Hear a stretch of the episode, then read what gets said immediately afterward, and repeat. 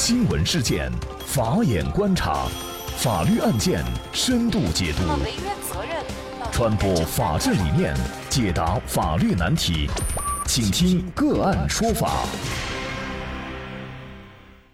大家好，感谢收听个案说法，我是方红。今天呢，我们跟大家来关注高调出狱获刑男子申请国家赔偿超亿元，去向不明。那么在了解这个案件之前呢，呃，我们还是要跟大家介绍一下我们的微信公众号。您可以呢直接在微信公众号里面搜索“个案说法”，就可以找到我们加以关注了。里面呢有我们过去一百九十多期的所有的节目的图文资料和声音资料，也有我们嘉宾的具体详细介绍。那么欢迎大家对我们“个案说法”的公众号进行关注。那接下来呢，我们来关注我们要说的这起案件。《新京报》此前报道，二零零九年八月，山西省晋城市公安局成立了八七查毒打黑专案组，山西男子程又泽因为涉案被捕。二零一二年九月，山西省高级人民法院以故意伤害罪、非法拘禁罪、非法买卖爆炸物罪判处程又泽有期徒刑八年。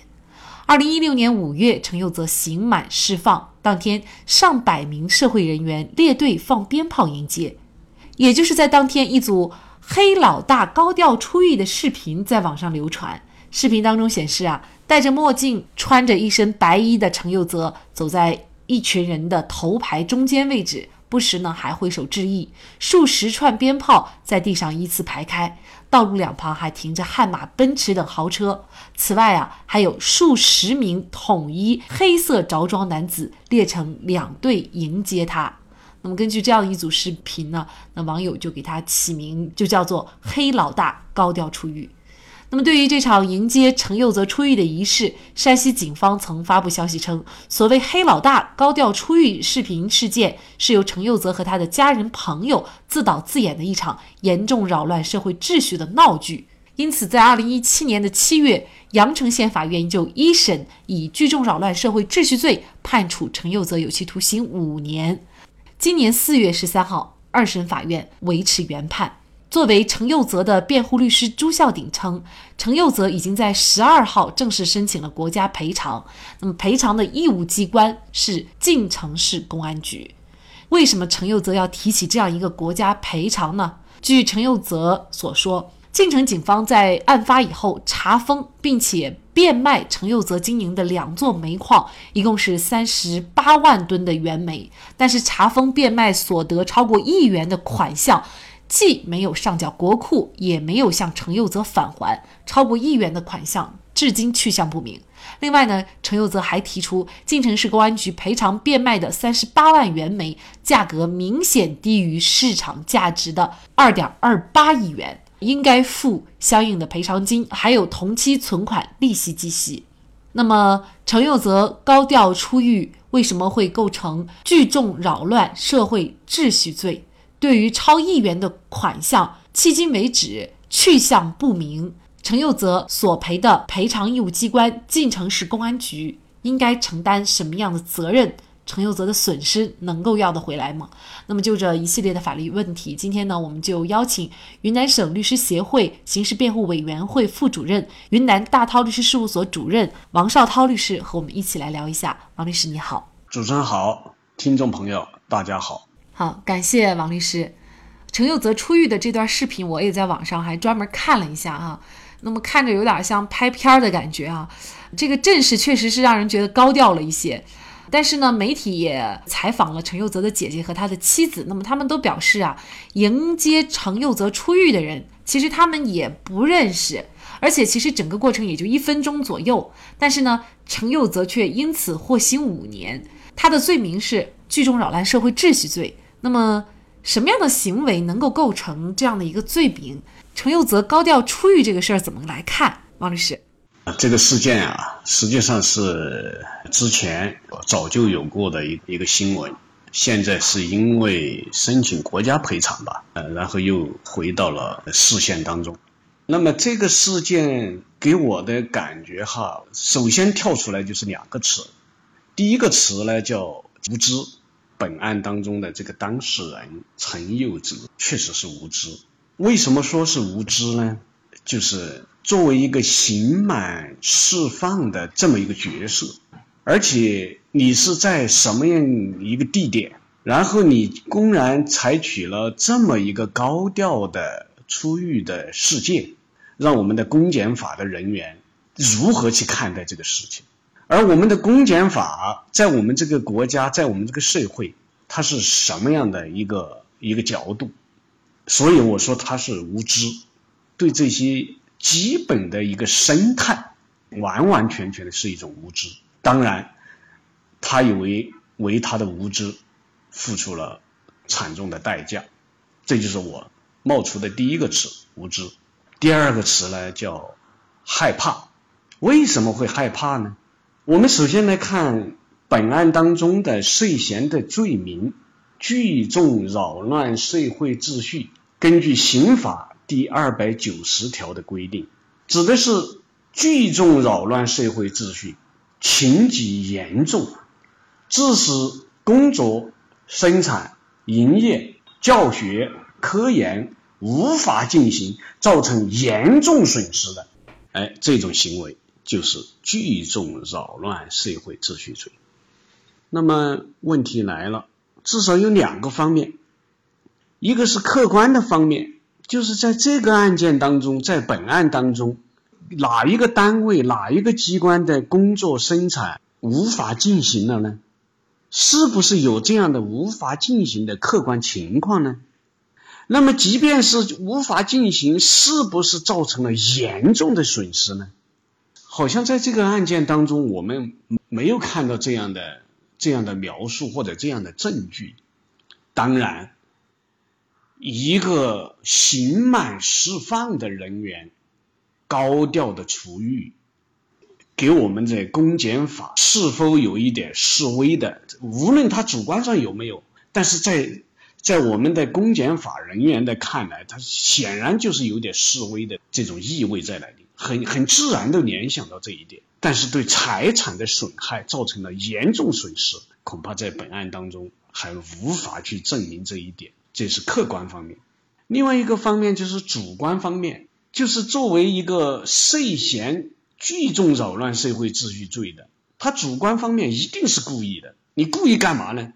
故意的是要用这种扰乱活动，制造事端，然后给这些机关单位团体施加压力，然后实现自己的某种无理的要求，或者积极发泄不满的情绪。要么就是要去实现自己的一些无理要求，要么就是积极发发泄一些不满的情绪。但是从本案当中，我们从这些背景材料看，好像似乎也看不到这个行为人陈佑哲有这种心态或者有这样的主观的故意，更多的是因为他坐牢以后，然后马上就要获得自由了，然后就感觉到那种。满心喜悦，希望能够更多的人迎接自己回家，好像是他是这样一种主主观的心态，这和构成聚众扰乱社会秩序罪的这种主观方面似乎还是有差距？那么另外一个方面是在这个过程当中，虽然所有的罪名都没有涉嫌黑社会方面的这种犯罪，但是至少从媒体上黑老大的这种帽子戴上了。导致这个案件显然就得不到任何同情，当然也就更得不到舆论的支持。所以刚刚出狱四天又进去了，一审五年，然后二审维持原判，给我的感觉确实有一些害怕。这种因为自己的无知，然后肯定这种无知的行为要受到处罚，我觉得也是也是理所当然的。但是不是一定就构成了聚众扰乱社会秩序罪，而且要以判刑来处理？我个人觉得还是值得商榷的。那么另外一个方面是什么呢？就是从这个案件的背景材料当中，他的二点二八亿的这种煤矿竟然被公安机关查封了、变卖了，甚至于变卖的款项都不知下落了，这就更让人。产生害怕的心理了。在我们国家刑法第三十四条规定，就是附加刑除了主刑以外，还有附加刑。附加刑有三种：第一个罚金，第二剥夺政治权利，第三没收财产。但是你在判处这些附加刑的时候，它是要有法律条款做支持的，也就是在法律条款当中说可以判处罚金或者是没收财产，你才可以判的。但是在聚众扰乱社会秩序罪这个条款当中是没有财产刑的，这是其一。其二的话，既然是要处理财产刑，比如说没收财产，那这些查封的财产是要移送到人民法院的，而不是由公安机关自己就擅自就处理了、变卖了。第三一个，更重要的是，如果要对他处以罚金。或者是没收财产，是在那个判决书当中就一定要有表述的，就是比如说没收家庭全部财产或者没收多少财产，它一定是要表述的。那么事实上，从案件的这些背景材料当中，并没有这样的反映，而反映出来的是说，公安机关直接就查封，而且进行了变卖，甚至于还不知道款项的去向。这就不得不让人感到害怕了。其实呢，我们也不时的会看到类似于程有泽这样的一个遭遇，就是呃，本来呢自己是一名企业家，或者呢是经营管理着大公司，但是因为一旦入狱，名下的所有的财产就会被没收，或者通过其他的形式遭变卖。而在这种情况下呢，有些时候并不是有着充足的法律依据的。当事人坐了若干年的监牢以后出狱再来维权，那么通常情况下这个也是为时已晚。所以呢，就是如何提前预防这样的事情发生，可能也显得尤为重要。那么像类似的情况，它构成了犯罪、违法犯罪进行处罚，这些都是该怎么处罚？只要触犯法律，我觉得这个都是呃题中应有之义。但是。违法犯罪并不等于就要查封扣押他的财产，并不等于就要剥夺他的财产权利，这是两个概念。但事实上，在像类似的情况是屡见不鲜。往往一个企业的带头人、法定代表人，一旦涉嫌这些刑事的指控或者刑事的犯罪，整个企业。往往就陷入灭顶之灾。那么这种造成的损失，它往往都不是个人的或者家庭的那么一点财产，往往数额都是非常巨大的，而且它的牵涉面也是非常大的。它不仅仅是牵涉到这个法定代表人或者这个业主，往往都是少则几十人，多则上百人、几百人、上千人的这么一个企业，它也也也会给。整个社会造成许许多多的社会的问题，所以现在在在二零一七年的时候，中共中央、国务院就专门下发了保护企业家的这些合法权益的文件，最高人民法院、最高人民检察院都相继出台了这这些文件，那么也就是要慎重对待，对他们采取这种强制措施，要对他们的合法权益。严格的依法的予以保护。当然，我们的这些制定了那么多法律都不能保护，是不是我们出台了几个文件就一定能够迎刃而解呢？但是至少从国家的层面已经发现了在执法当中的这样一些问题，至少在往这方面的进行努力，至少在再去堵塞这些这些方面的一些漏洞，这就是。我们的希望所在。我们社会公众也应该有这样一个普遍的意识，就是一个人他有可能因为一个犯罪行为被判刑了，但是被判刑并不代表他的财产就理应没收，财产权是财产权。我们也会继续关注京城市公安局该如何解释这上亿元的钱款的去向，并且对于程又泽申请国家赔偿的请求。给予怎样的一个回复？如果这笔巨额钱款无法说明去向，并且确定没有上缴国库，那么我想等待他们的应该是检察机关的介入调查以及后续的追责。那么大家如果想获得我们本期节目的全部图文推送，大家可以关注我们“个案说法”的微信公众号，公众号里面搜索“个案说法”就可以找到我们加以关注了。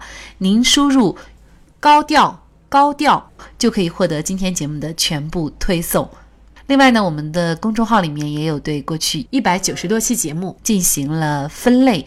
我们把它们分为了民事、刑事、婚姻家庭、行政类案件，大家可以根据自己的需要啊进行查看。另外呢，里面也有我们嘉宾的详细介绍。如果您在生活、工作、生意当中遇到一些法律问题，寻求解决，也欢迎大家向我们进行咨询。您可以直接添加幺五九七四八二七四六七的微信号进行咨询，也可以直接电话咨询。为大家提供法律服务的都是我们个案说法邀请的节目嘉宾，他们都非常的专业、资深和负责任。感谢您的收听，我们下期节目再见。